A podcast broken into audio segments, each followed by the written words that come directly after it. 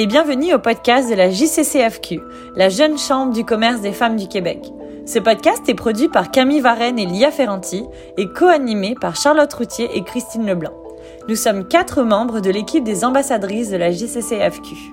Le projet d'ambassadrice a été lancé en mai 2020 et se constitue de 13 femmes ayant pour mandat de créer des activités innovantes et inspirantes pour les membres tout en mettant en valeur leur secteur d'activité.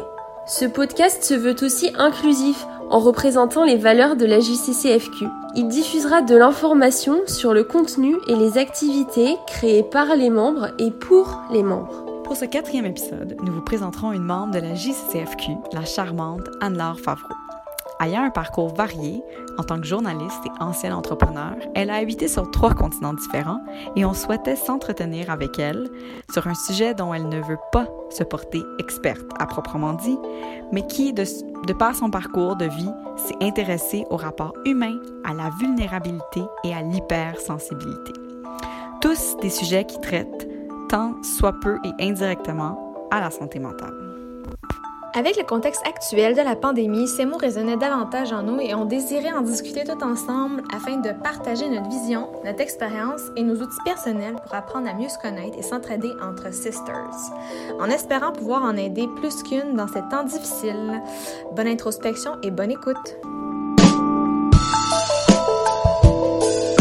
Donc, le 8 mars dernier, la Journée internationale de la femme et aussi la journée de la dernière conférence atelier de série Femmes inspirantes que, dans le fond, la GCCFQ a donnée. La dernière conférence avait pour titre La vulnérabilité, notre meilleur allié, et on avait comme invité pour en parler Daphné Chéry. Euh, cet atelier de conférence, justement, a été pensé et réalisé par notre groupe d'ambassadrices, dont notre invitée ce soir, Anne-Laure Favreau. Euh, ces conférences se veulent aussi des témoignages authentiques et des astuces qu'on autour des échanges qui se passent durant cette conférence pour qu'on puisse vraiment y puiser une dose d'inspiration personnelle, dont la nôtre aujourd'hui pour cet épisode.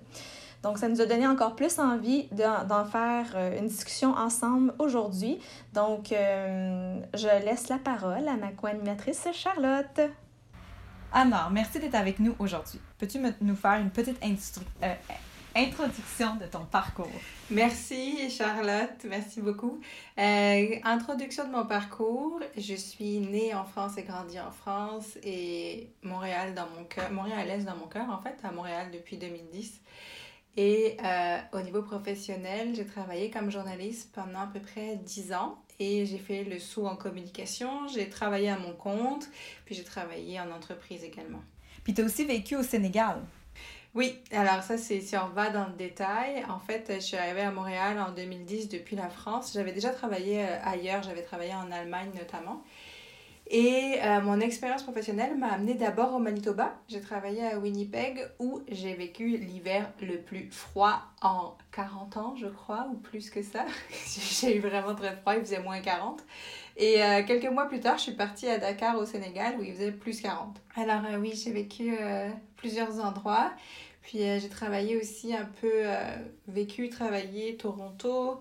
J'ai aussi été amenée un peu à aller à Ottawa et Montréal. Puis j'ai aussi eu une expérience à Québec. Et tout ça, c'était toutes tes expériences autour de ta carrière de journaliste à l'époque? Oui, euh, en fait, euh, au Sénégal, je suis allée comme coopérante volontaire en communication. Mais avant ça, oui, c'était comme euh, journaliste au fur et à mesure de tous les choix, parce que tu as vraiment un parcours varié, comme tu as dit, tu as été journaliste, as aussi été à ton compte. Donc, je pense que toutes ces expériences-là t'ont permis d'en apprendre davantage sur toi, d'être une journaliste envers toi-même qui t'ont amené jusque-là.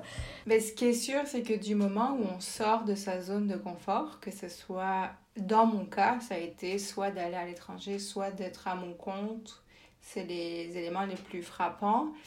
Ça nous amène à comme j'ai bien aimé l'expression être journaliste vis-à-vis de soi-même parce que ça nous amène à être vis-à-vis de nous-mêmes. Puis être à l'étranger, en l'occurrence, c'est. En fait, les deux, être à son compte et être à l'étranger, ça nous met face à nous-mêmes. C'est un miroir qu'on ne peut pas éviter. c'est, c'est non seulement on sort de notre zone de confort, mais on est face à nos émotions, on est face à nos forces et à nos faiblesses. Euh, donc euh, oui, c'est c'est très, très juste. Il y a un lien entre les deux. Merci Anne-Laure. Ton, ton, parcours est vraiment intéressant. Puis, comme tu dis, tu n'as pas peur de sortir de ta zone de confort. Tu as appris aussi à avoir ce côté journalistique euh, avec toi-même, comprendre.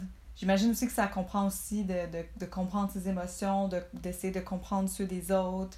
Euh, puis de puis c'est ça aussi qui fait en sorte que tu es intéressé vers, vers les gens. Et euh, je me demandais qu'est-ce qui te qu'est-ce qui t'a permis, dans le fond, de t'intéresser à la vulnérabilité? Est-ce que, comme euh, Daphné, tu penses que c'est un, un, allié?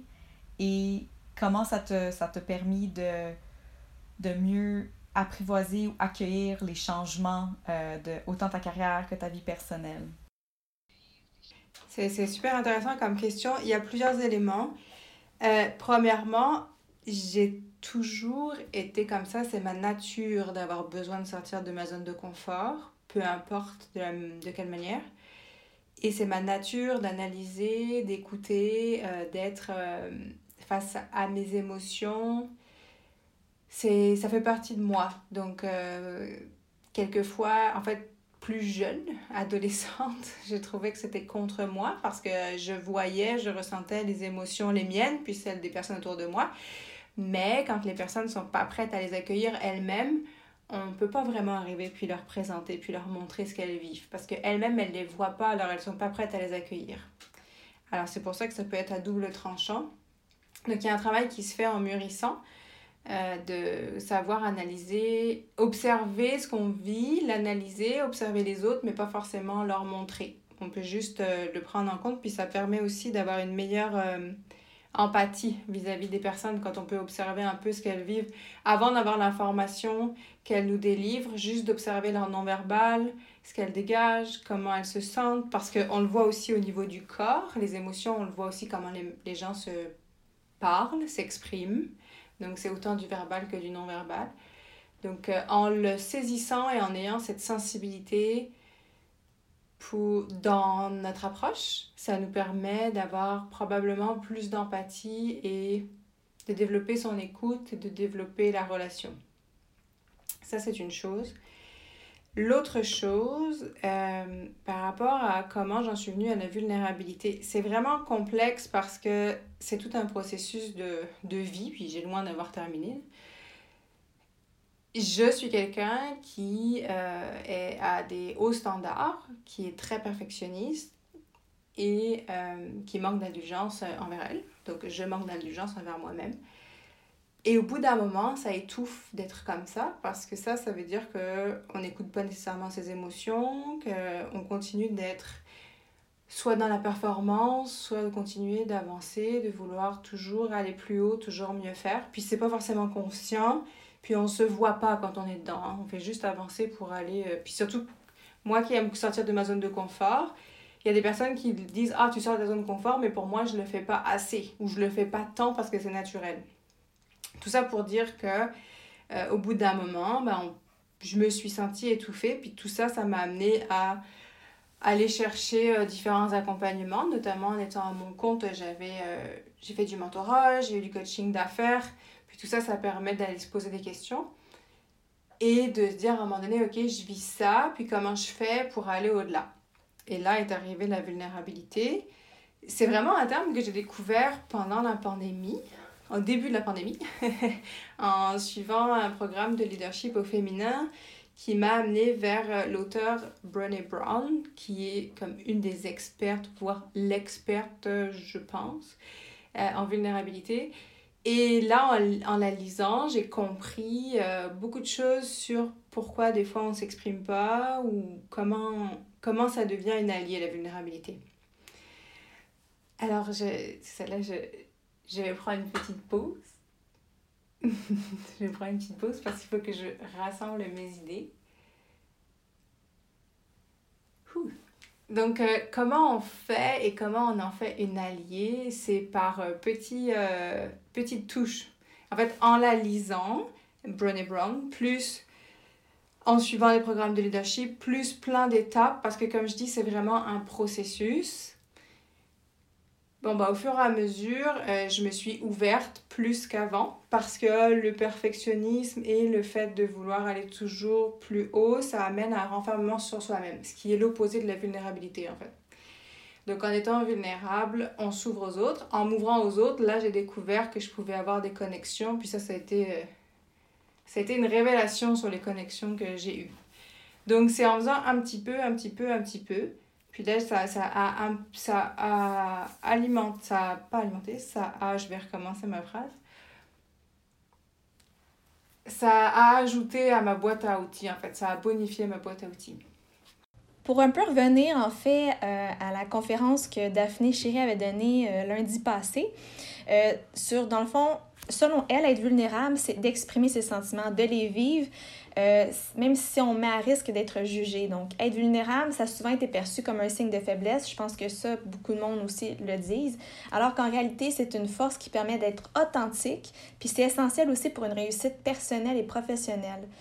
Je pense qu'on pourrait peut-être revenir ou comme continuer dans cette veine-là. Dans ton cas, Anne-Laure, ton... est-ce que comme comment tu vécu ta vulnérabilité puis comment c'est devenu ton allié au niveau tant personnel que professionnel par ton processus, comment tu t'es mis à t'intéresser davantage à cette notion-là en fait?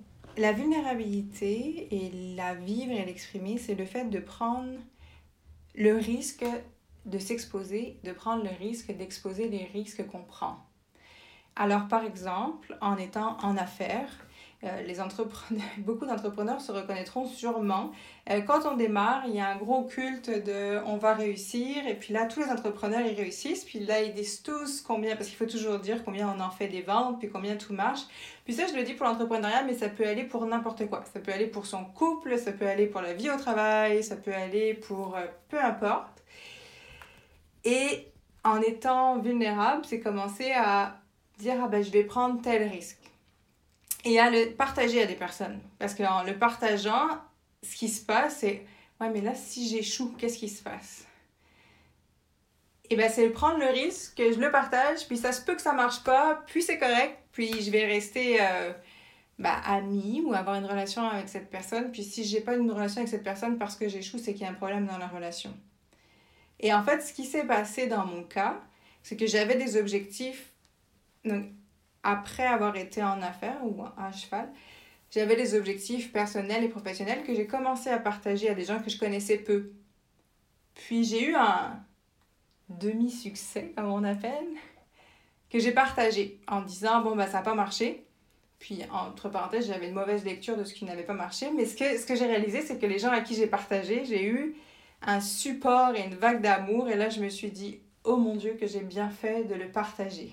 Parce que ce qui se passait avant, c'est que je me serais dit, je n'en parle pas parce que si ça marche pas, tout le monde va savoir que j'ai échoué. Ce qui n'est pas vrai, en fait. Moi, je crée un échec dans ma tête, mais ce n'est pas un échec. Parce que les personnes en face, qu'elles voient, c'est tu sors de zone de confort, euh, tu apprends, tu es toujours en développement. Moi, je ne le vois pas comme ça. Je le vois comme je prends un risque. Si j'échoue, euh, honte sur moi, puis là, je vais aller me, me cacher. Donc, c'est de le fait de l'avoir partagé, premièrement, c'était un risque, et après de dire bah, ça n'a pas marché, puis d'avoir une rétroaction vraiment positive, ça m'a ça m'a vraiment euh, surprise, mais ça a tellement renforcé le fait que j'allais continuer à le faire et je continue à le faire. Puis encore une fois, ça se fait dans ça se fait dans plein de choses en fait. C'est comme des fois dire juste euh, je me sens pas bien aujourd'hui ou euh, je suis en colère ou j'ai vécu ça, puis c'est correct, mais on peut le partager. On s'en va ensemble quelque part. Comment toi, tu as décrit ta vulnérabilité, ainsi que comment Daphné l'avait décrit, il y avait beaucoup de se connecter avec soi-même pour connecter avec les autres. Donc, je trouve que tu sembles... Moi, je trouve que tu t'écoutes bien. Comme même dans, dans le peu de temps qu'on on se connaît, tu es une personne que je pense qui, qui est capable de, de cerner rapidement les émotions d'une salle, puis comprendre comment toi tu te sens par rapport à à la salle. Ben là, ok, c'est sûr que je suis un mauvais exemple parce que quand on s'est rencontrés, c'est toujours virtuellement. Mais pour moi, c'est ça que, que j'ai toujours eu comme relation avec toi. Puis je me demandais comment tu faisais pour t'écouter puis être capable de te montrer vulnérable aux autres. Euh, au quotidien dans tes petits gestes? Ça a toujours été une difficulté pour moi de faire l'inverse, en fait, de pas montrer euh, comment je me sens. Puis il y a des situations où c'est bon de pas le montrer. comment je fais pour m'écouter? Ben, il y a une part qui est vraiment euh, liée à, euh, à comment j'ai grandi, à qui je suis, probablement parce que j'ai eu des contextes où euh, c'était correct que je vive ce que j'avais à vivre. Concrètement, quelqu'un qui a envie de le faire et qui n'a pas les outils, je pense qu'il faut y aller par petites doses. Parce que déjà, si on a la volonté, je pense que ça commence par une prise de conscience, en fait, premièrement. C'est probablement un très, très gros morceau de se dire, OK, j'ai envie. À partir de là, comment je fais? Puis une des choses, c'est s'arrêter. Parce que ce qui se passe, puis j'ai du mal à, à m'en rendre compte parce que je le fais pas, mais ma vie, dans mon quotidien, j'ai pas beaucoup de bruit autour de moi. Puis des fois, je vais dans des contextes où je me rends compte qu'il y a des gens, ils ont beaucoup, beaucoup, beaucoup de bruit. Toujours.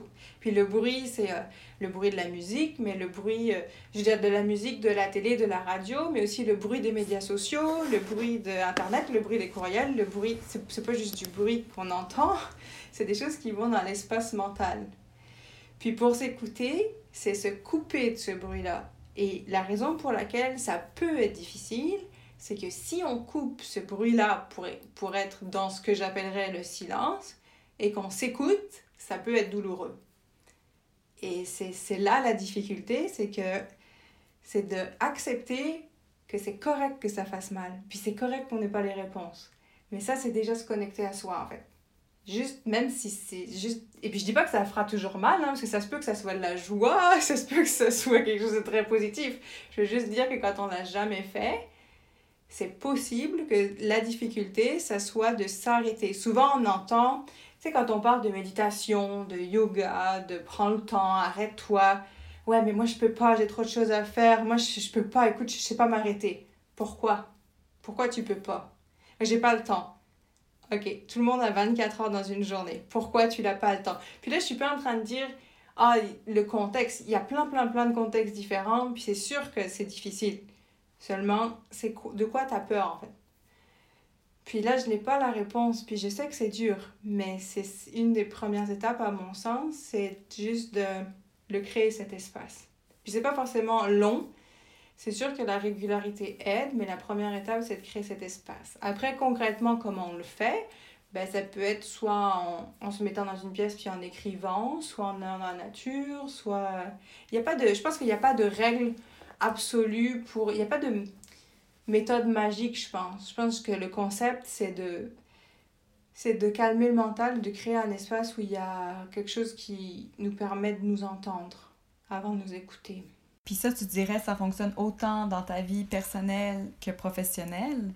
Puis est-ce que ça t'a permis, est-ce que ça t'a permis à faire tes choix professionnels? Parce que pour ma part, puis si tu veux le partager, on peut y aller en détail, mais t'as fait de commencer quelque chose de nouveau en pleine pandémie que je trouve super admirable et stimulant. Puis ça fait en sorte qu'on ne se voit pas beaucoup, mais que euh, je vois euh, à quel point ça, ça te t'apprend, puis tu t'es lancé dans un nouveau défi. Est-ce que tu veux nous en partager un peu plus? On peut parler de ça. Ça aussi, c'est de la vulnérabilité parce que c'est annoncé, c'est pas annoncé, c'est partagé que je me lance, je me suis lancée dans un défi et que je ne sais pas où est-ce que ça va me mener. Mais tu peux choisir le défi que tu veux partager. Euh, donc, euh, oui, j'ai commencé un MBA à temps partiel euh, en janvier. et, et quelle était la question? ben, c'était en fait tout s'écouter sur toi-même. Est-ce que tu avais as aussi fait ça dans, dans autant dans, dans ton cheminement quand tu as voulu faire le MBA que quand, quand tu as voulu partir à ton compte au début de ta carrière? Comme, est-ce que c'est quelque chose, autant des fois, moi, je sais que j'associe s'écouter comme plus dans mon côté personnel, mais professionnel, des fois, j'essaie de, de mettre un chapeau plus rationnel. Donc, je me demandais s'il y avait des connexions à faire entre les deux, puis toi, comment as su faire dans ton, ton, ton parcours? Euh, pour, le, pour les choix, qu'ils soient professionnels ou personnels, euh, oui, ça guide toujours. Euh, le fait d'être à l'écoute de moi, de ce que je vis, euh, puis c'est toujours d'être alerte. Puis encore une fois, ça c'est comment je suis. Là. Je n'ai pas de baguette magique pour dire tout comment faire. Moi, je suis comme ça. Puis je pense que ça se joue dans des petites étapes. Euh, moi, quand ça m'arrive, je, je me dis, OK, là, par exemple, je suis fâchée, qu'est-ce qui se passe? Pourquoi je suis fâchée? Puis c'est exemple, une situation de travail ou personnelle de là, les émotions, c'est. Les émotions, c'est des opportunités de voir qu'est-ce qu'on doit aller chercher ou qu'est-ce qu'on doit aller travailler ou qu'est-ce qui fait qu'on est moins bien ou qu'est-ce qui nous fait du bien. Pour aller chercher, pour aller retourner aux études, j'ai vécu des situations rationnelles. D'abord, j'ai vraiment réfléchi. Et puis, je me suis dit, bon, ben, je vis ça, je vis cette situation. Comment je vais aller chercher plus d'outils? Comment je vais grandir? Comment, quelle est la solution? Donc, de là, j'ai appliqué, j'ai fait le processus aujourd'hui, dans ce programme-là, ce qui est vraiment génial en fait dans ce programme, c'est que c'est une opportunité justement d'être vulnérable parce qu'il y a beaucoup de travaux d'équipe et, euh, et ça apprend. Et puis c'est ce qu'on nous apprend aussi euh, dans ce programme qui est destiné aux futurs gestionnaires qui parle de leadership. Pour pouvoir évoluer, c'est nécessaire d'être vulnérable parce qu'il n'y a personne qui veut travailler avec des gens parfaits et parce qu'on n'avance pas si on ne se remet pas en question et pour ça, bah, c'est de partager. Donc, c'est autant aller chercher de la rétroaction, mais c'est aussi de se dire, OK, là, j'ai vécu comme ça tel projet, qu'est-ce qui s'est passé, comment mes coéquipiers l'ont vécu? Puis, je l'ai fait récemment, j'ai dit, on a eu un échange en tout, parce qu'il y a ça aussi, hein. avoir des échanges, ça veut pas dire être dans le blâme, ça veut pas dire... Euh, on peut avoir des échanges très authentiques en étant beaucoup dans le respect. Mais c'est ça, j'ai eu des réactions, on a eu des, des projets. Je me perds dans mes mots. Je vais recommencer ma phrase. Euh, dans des travaux d'équipe, on est amené à, avoir des défis, à être chacun a ses forces, chacun a ses faiblesses, on se complète. Et en étant vulnérable, en disant moi je suis moins bon là-dedans, moi je suis meilleur, je vais essayer de faire comme ça. Des fois, si c'est notre force, ben, on peut avoir une tendance à vouloir le porter sur nos épaules, mais en même temps, mais on travaille en équipe. Donc, c'est de toujours avoir euh, tous ces liens-là. Moi, dans le fond, je suis curieuse d'en savoir davantage. Tu sais, parce que je pense que ton parcours est, est, sans est comme non négligeable pour t'avoir intéressé à la vulnérabilité. Fait que moi, ce qui m'intéresse dans toute cette décision-là, c'est ton parcours de OK, j'ai été journaliste, mettons. Je me suis partie à mon compte, j'ai travaillé en communication. Et là, tu pars un MBA, tu sais. Est-ce que tu es à l'aise de nous partager un peu c'est quoi les, les, ces, ces grandes étapes-là? Qu'est-ce qui t'ont fait apprendre pour te rapprocher de ces sensibilités-là de vulnérabilité? Puis je pense aussi qu'on a déjà eu dans une discussion alors euh, l'idée aussi de l'hypersensibilité. Donc, est-ce qu'à travers ce parcours-là, il y a certains événements peut-être qui ont fait ressortir cet intérêt-là? Est-ce que tu es à l'aise de nous parler de ça, en fait, de, de... ou si toi-même tu le sais? C'est ça. En fait, ma difficulté, c'est que je ne vois pas tout. C'est que je ne vois pas tous les cheminements. Puis c'est assez récent que je les écris et que je ne vois pas tout. Euh, on, voit toujours les autres, mais on ne se voit pas nous. Puis euh, je ne suis pas très très bonne pour voir mes avancements. Et ce que vous voyez, moi, je ne le vois pas nécessairement. Je, suis capable d'identifier certaines choses, mais encore là, vous allez me dire si ça répond à. si, si c'est pertinent ce que je dis. Tu pourras couper ça, Lia, au montage. euh, il y a eu plusieurs moments dans ma vie professionnelle, personnelle, puis tout ça, c'est lié à... Tout est un tout, hein? On, on avance, on est au travail, on a notre environnement personnel, nos amis, notre famille, nos conjoints, conjointes, etc. C'est sûr que ces dernières années, de par ce que j'ai vécu, de par les questions que je me suis posées, qui était beaucoup grâce à de l'accompagnement, qui était par rapport aux expériences que je vivais, euh, ça m'a apporté des prises de conscience. Puis des prises de conscience sur pourquoi je suis toujours en train d'avoir ce comportement. C'est parce que quand on a un comportement, c'est toujours, ça part de nous. Hein. C'est facile de se dire, ah, j'attire toujours ces personnes-là, mais il y a une raison. Il y a une raison, c'est nous. Qu'est-ce qu'on fait? Puis c'est ça qui m'est arrivé. Puis là, je me suis dit, OK, qu'est-ce que je fais qui a pour conséquence que j'ai toujours ce comportement en face de moi. Donc moi, j'ai commencé à regarder, me poser des questions, regarder qu'est-ce que, qu'est-ce que moi je faisais et où est-ce que je devais modifier mon comportement.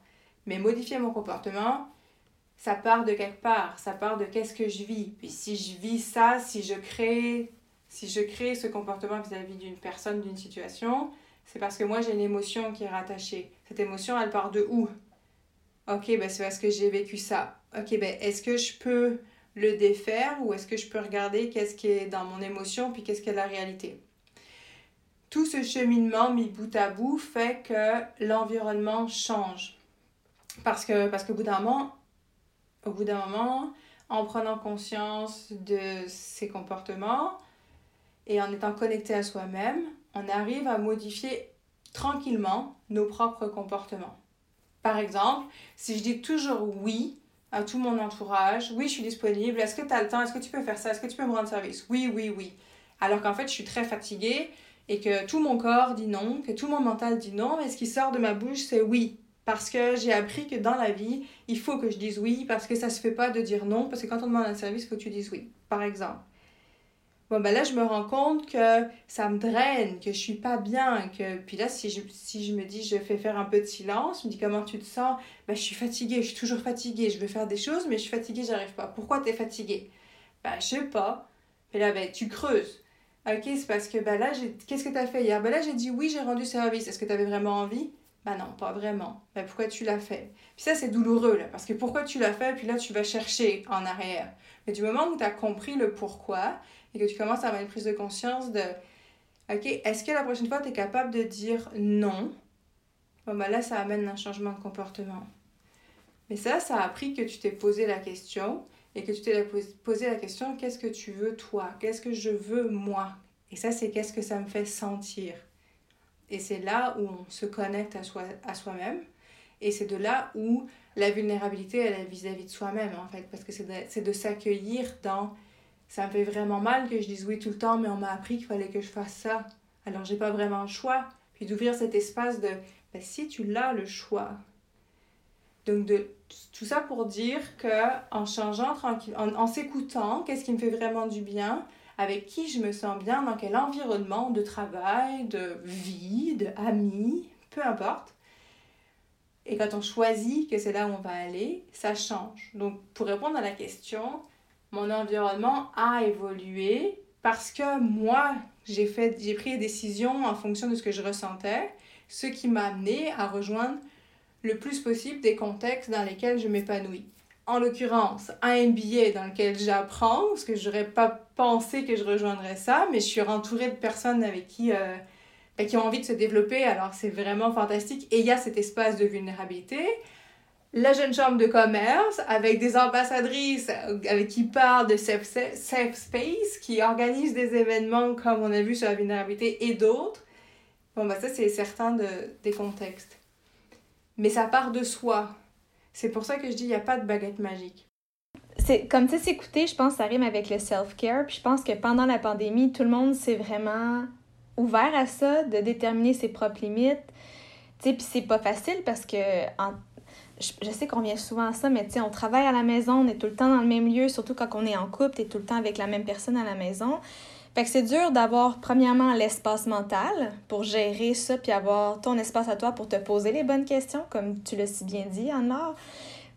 Puis aussi, c'est de comment mieux s'écouter pour mieux connecter aux autres. Parce que si toi-même, tu te respectes pas dans tes choix, puis tu mets pas tes propres limites, ben tu t'enfonces, tu t'enfonces, puis la relation avec l'autre, ben il y a comme un, mensonge qui se crée, tu sais, parce que t'es pas capable de, finalement t'avouer à l'autre personne, ben écoute, ça me tentait pas là, puis...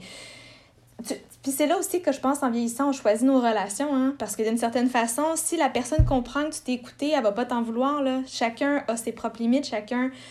Euh, c'est ça. Donc, on doit s'écouter, je pense, pour bâtir des meilleures relations, être honnête avec soi-même. Donc, je pense que c'est ça, de mieux se reconnecter à toi et est-ce que tu aurais une situation quelconque euh, pour comme exemplifier davantage comment tu as su à un certain moment mieux te connecter avec toi-même? Ou c'était quoi? Qu'est-ce qui s'est passé pour atteindre cette limite là puis dire OK là faut que je mette mes balises puis c'est quoi les outils que je peux faire ou c'est quoi les trucs qui marchent avec moi? Dans ce que j'ai vécu euh, au niveau professionnel et personnel, ce qui est chouette en étant à son compte, puis euh, peut-être que ça se passe euh, pas uniquement à son compte, mais j'ai remarqué que l'entrepreneuriat, c'était le reflet de nos, de nos relations dans la vie, en fait. De, par exemple, les, les, nos relations avec nos clients peuvent être le reflet de nos relations avec euh, nos amis ou avec nos familles, par exemple. J'ai remarqué à travers différentes situations, contextes, que j'étais beaucoup dans des situations de... Euh, en anglais, on dit guilt trip. En français, c'est chantage affectif. C'est parce que parce que j'étais très euh, et je suis encore en fait très tournée vers l'empathie, vers entendre les sentiments, euh, tout ça, que je pouvais avoir une tendance à attirer des personnes qui ben, qui n'avaient pas nécessairement envie de mettre en valeur mes compétences, mes mettre en valeur euh, mes atouts, mes forces, euh, mes succès, mes réussites, euh, peu importe ce que c'est. Donc, je trouve ça difficile d'être vulnérable parce que j'avais l'impression que si je disais quelque chose de que qu'on va dire comme une faiblesse, par exemple, je me sens un peu pas terrible, ben, j'avais l'impression que ça allait un peu se retourner contre moi en fait. Et ça, c'est l'opposé de la vulnérabilité. Parce que, en fait, quand on est bien connecté à soi-même et qu'on est entouré de gens bienveillants, la, vulnérabilité sert à, à, renforcer ce sentiment de confiance en soi. Mais quand c'est l'inverse, ben, ça peut dégrader l'estime de soi. Donc, euh, la prise de, une des prises de conscience, ça a été de réaliser pourquoi je me sens pas bien dans cette ou ces relations. Pourquoi j'ai un malaise quand je suis avec cette personne, ces personnes ou ce contexte, je suis là, je suis pas moi-même, je rayonne pas, je ne ris pas aux éclats, je sors de là et je me sens, euh, j'ai envie de dire moins que rien, mais là je veux pas trop l'exagérer, mais ma confiance en moi dégringole. Pourquoi? Puis, à contrario, j'ai rencontré des personnes qui ont boosté ma confiance en moi, qui m'ont euh, qui m'ont montré mon potentiel, qui m'ont montré euh, mes forces. Puis j'avais un peu du mal à les croire, en fait. Je me disais, ben là, euh, t'exagères un peu. Jusqu'à ce que je réalise des faits concrets. Puis c'est là, ça c'est un des outils, c'est un des travaux pour surpasser ça, c'est de l'écrire, en fait, de, de voir la réalité versus ce qu'on a dans la tête. Donc plus la confiance en soi augmente, plus on va, je pense en tout cas, on va attirer des personnes et des environnements où on est respecté parce qu'on se respecte soi-même. Le MBA, c'est aussi une façon d'amener un leadership, puis un leadership positif. Est-ce qu'il y a un lien avec la vulnérabilité? Ah, bah oui. Je crois que oui, tu sais. Je pense qu'il y a vraiment un, un, pont tout à fait à faire là, tu sais. C'est pour avoir fait un mini programme de leadership à l'époque avec un de mes anciens travails, c'était ça aussi, c'est comment rallier tes troupes, comment connecter avec eux, puis comment connecter en étant vrai, authentique, puis en allant justement à l'écoute de l'autre, comprendre, poser les bonnes questions, creuser. Fait que je trouve qu'il y a comme quelque chose qui est vraiment intéressant qui, qui se rassemble là, tu sais. Depuis que je suis adolescente, euh, j'ai toujours... Euh, naturellement écouter euh, surtout des filles, mais mes amis autour de moi dans différents contextes. Puis on m'a souvent dit Ah, merci, tu m'apportes quelque chose, tu m'aides à grandir. Donc j'ai toujours porté ça et j'ai toujours, toujours eu envie et besoin, et je le porte au quotidien, de faire, d'avoir un impact positif. Puis euh, ça fait euh, plusieurs années, pour ne pas révéler quel âge j'ai, ça fait depuis mon adolescence, que je me dis comment je fais, comment je fais, comment je fais? C'est ça qui m'a amené à être journaliste, c'est ça qui m'a amené à être entrepreneur, c'est ça qui m'amène à suivre un MBA aujourd'hui. C'est comment, qu'est-ce que je peux apporter moi? Mais ce qui m'a, ce qui m'a freiné et qui peut peut-être encore me freiner encore, c'est moi-même. C'est euh, le syndrome de l'imposteur, c'est un besoin d'être perfectionniste, c'est euh, un auto-jugement. Et quand on se juge soi, c'est très dur d'être vulnérable parce qu'on juge déjà d'avance comment la personne va recevoir ce qu'on vit. Donc, pour aller toujours dans cette optique d'avoir un impact, ça fait, ben, je, continue en fait de me former. Dans mes formations, j'ai suivi différents programmes de leadership, notamment pendant la pandémie. Et dans ces programmes-là, j'ai été amenée à, à, être, à voir ce mot en fait, vulnérabilité, à, à à lire le, et les livres de Brené Brown, à regarder euh, ses vidéos. Et j'ai compris qu'une des clés qui m'empêchait d'avancer, même si je savais que c'était moi-même, mais une des clés pour aller de l'avant, c'était de m'ouvrir. Puis ça, ça a été dur, là. Puis moi, ça fait des années qu'on me dit euh, Anne-Laure, t'es un secret, Anne-Laure, tu t'ouvres pas, Anne-Laure, elle est mystérieuse. Puis je me suis toujours sentie attaquée par ça parce que je me disais Voyons, euh, je ne fais rien de mal, là, c'est juste que je protège mes, mon intimité, ma intimité, ma vie. Et en fait, je, je pense qu'il y a peut-être des personnes qui pensaient que je leur faisais pas confiance, alors que c'était pas ça. C'est que moi, je jugeais mes propres, euh, Si je m'exposais en disant je prends tel risque et que ça fonctionnait pas, pour moi, je m'exposais à leur jugement. Je m'exposais à non seulement moi j'allais vivre ma honte, si je peux l'exprimer comme ça, mais en plus eux j'allais être le sujet de leur raillerie. Ça c'est dans ma tête, c'est pas la réalité, mais c'est comme ça que je le vivais. Donc en prenant conscience de la vulnérabilité et en l'essayant à toute petite échelle, en essayant avec des gens que je connaissais pas, hey, je vais essayer tel programme, hey, je vais prendre tel risque. Ah ben c'est chouette. Puis comment ça va ton risque? Bah tu je suis pas sûre là. Bah c'est pas, pas grave, tu as essayé, puis là tu vois dans le regard de l'autre l'apprentissage, puis ça ouvre d'autres portes. Ah bah moi aussi j'ai essayé ça, ou euh, je l'ai fait comme ci, comme ça, bref. Alors c'est ça le fil conducteur. Le fil conducteur, c'est la volonté d'avoir un impact positif, de... Puis principalement, si je peux dire, en tout cas comment je le vis, même si j'ai pas forcément... Un impact positif auprès des femmes, après, la, quand il concerne la confiance en soi, en ce qui concerne le développement de soi, de, pour se sentir bien en fait. Parce que, parce que j'en vois plein des personnes qui ont un énorme potentiel et qui rayonnent pas nécessairement, mais parce que ce qui les empêche de rayonner, c'est elles-mêmes. Je dis elles, je veux pas dire que les hommes le vivent pas, juste que je, je vois beaucoup ça dans mon entourage, mais ça, c'est aussi ce que j'ai vécu. Est-ce que je fais un transfert Je sais pas. Mais mais c'est ça, c'est ça mon fil conducteur. Mon fil conducteur, c'est de... Et que, et que pour avoir un impact positif, il faut que j'aille chercher les outils pour euh, développer mon leadership. C'est ce que je fais en suivant MBA. Et, et, dans les outils, et aussi, euh, bah, ça, suivre d'autres programmes, puis euh, sortir de ma zone de confort, me montrer vulnérable, parce que dans le leadership, en 2021, la vulnérabilité, c'est quelque chose de très important. Oui, puis euh, c'est d'ailleurs quelque chose que Daphné, elle avait mentionné que dans tout ça, faut pas que tu oublies que tu pourras jamais contrôler qu'est-ce que les autres pensent, mais c'est toi qui es capable. Puis, tout le monde va toujours avoir une opinion sur toi. Donc, si tu te mets tes propres limites à, à pas faire quelque chose parce que tu crains déjà le jugement de l'autre, mais c'est déjà toi qui es perdant dans tout ça.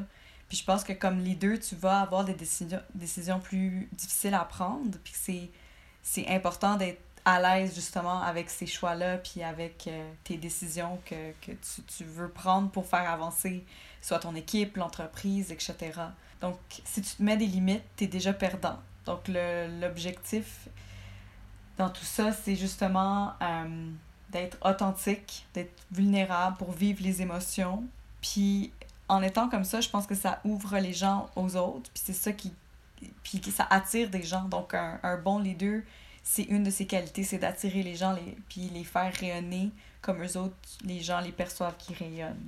C'est bizarre comme comparaison, mais c'est toujours comme ça que j'ai vu un, un leader. Si je peux rajouter là-dessus, en fait, ce que, euh, ce que j'en comprends, c'est que c'est important de.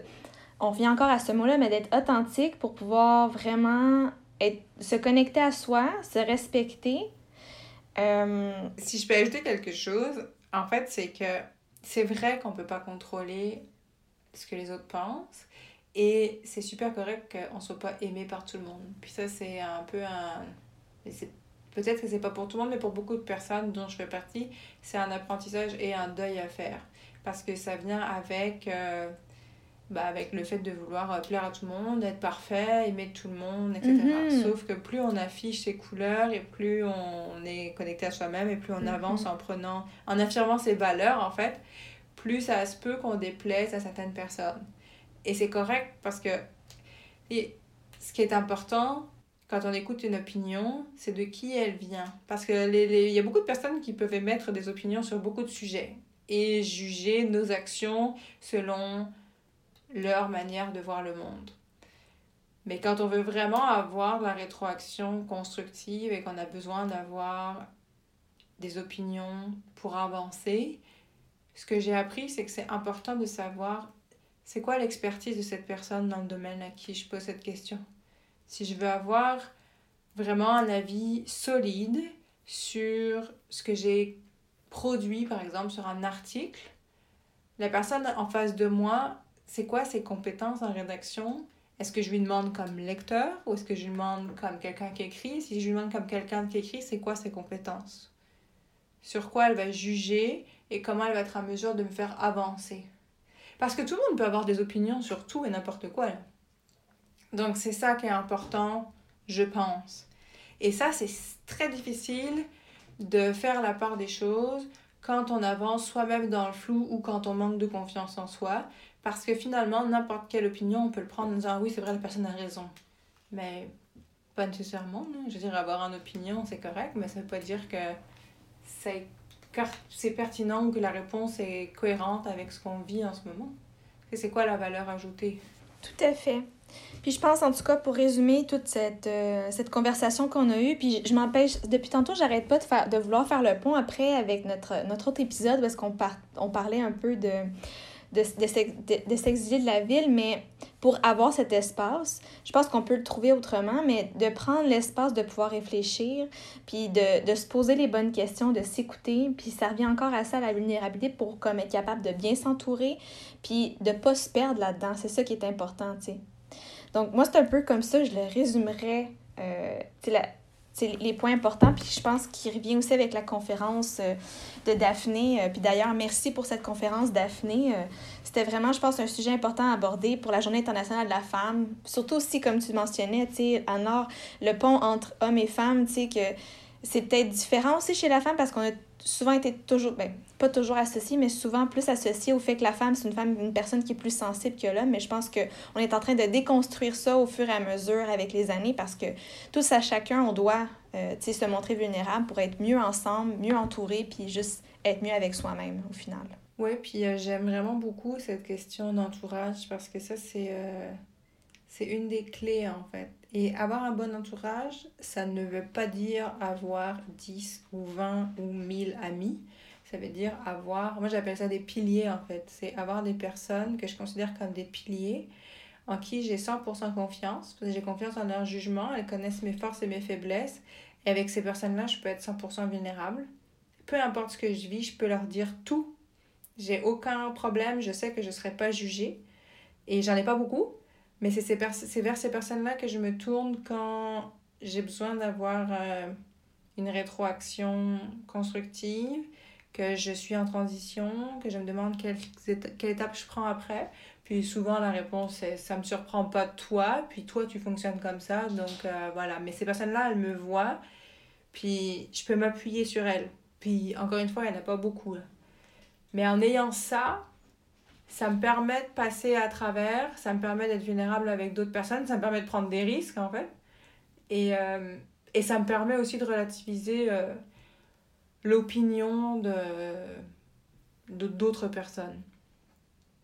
Et puis pour l'espace mental, c'est ça parce que j'insiste beaucoup, ben, j'insiste, je crois que c'est un des outils, je, je crois que c'est un outil très important de pouvoir prendre du temps pour soi et d'avoir l'espace mental je suis aussi très consciente qu'on est dans un contexte où il y a des personnes pour qui c'est très difficile parce que euh, le confinement, parce que la vie de famille, parce que ça va vite. Prendre un espace mental, ça peut se faire une minute et demie par jour. Je suis pas en train de dire que c'est facile, je veux juste dire que c'est possible. Et, et il faut pas le voir comme un, je pense que pour, comme n'importe quelle chose, il faut pas le voir comme un gros bloc. Il faut y aller par petits, petits, petits, petits mini-étapes. Puis que ce soit la vulnérabilité ou que ce soit autre chose, c'est toujours commencer à une très, très, très petite échelle et regarder ce qu'on a fait et comment on s'est senti. Aujourd'hui, j'ai pris une minute pour arrêter, juste, je sais pas là, écouter n'importe quoi. Une minute pour mettre de la méditation dans mes oreilles juste pour arrêter le bruit autour de moi comment je me suis sentie, qu'est-ce que ça m'a fait? C'est ça les questions. Puis c'est pas besoin d'être plus gros que ça. Mais c'est juste qu'en se les posant, ou même en les écrivant, ou en les dessinant, ou en peu importe, ça commence, notre cerveau il commence à décanter. Puis les réponses, elles apparaissent pas toujours quand on s'y attend. Elles peuvent apparaître euh, sous la douche, elles peuvent apparaître euh, en se levant. C'est juste des prises de conscience et puis des fois, on sort du contexte dans lequel on est, puis on se dit, oh wow, ok, il vient de se passer ça, c'est ça que je vis. La personne vient de mettre des mots sur exactement ce que je vis. Mais ça, c'est un processus. Puis c'est pour ça que si on commence par prendre conscience et à vouloir évoluer là-dedans, les choses, elles se font un petit peu, pas toutes seules, mais la fluidité, elle arrive il faut, à un moment donné, il faut avoir confiance que ça arrive, mais il faut avoir cette ouverture d'esprit dans le sens où être prêt à l'accueillir. Si on est prêt à l'accueillir, les réponses vont arriver. Et des fois c'est super chouette, puis des fois c'est moins chouette, mais c'est pas parce que c'est pas parce que c'est pas chouette que que c'est négatif en fait. Parce que si je suis en colère et que je me dis ah, je suis en colère, fait que ça me fait réaliser que je suis au mauvais endroit, bon bah le cadeau déguisé c'est ok, maintenant que je le sais, je me sens vraiment soulagée, je peux prendre une action, je peux faire un choix. Puis c'est là où on avance. Toute émotion a une raison. Exactement. Euh, je pense qu'on va laisser ça sur tes sages paroles parce que c'est vrai qu'il faut euh, justement faire cette introspection-là, puis comprendre qu'est-ce qu'on vit, pourquoi on le vit, puis avoir une certaine forme de gratitude aussi dans tout ça, faut pas oublier. Donc, euh, je, je voulais vraiment remercier, te remercier, Anne-Laure. C'est vraiment un plaisir d'échanger, d'être vulnérable avec toi. Mais merci à vous. Merci, merci, mon Dieu.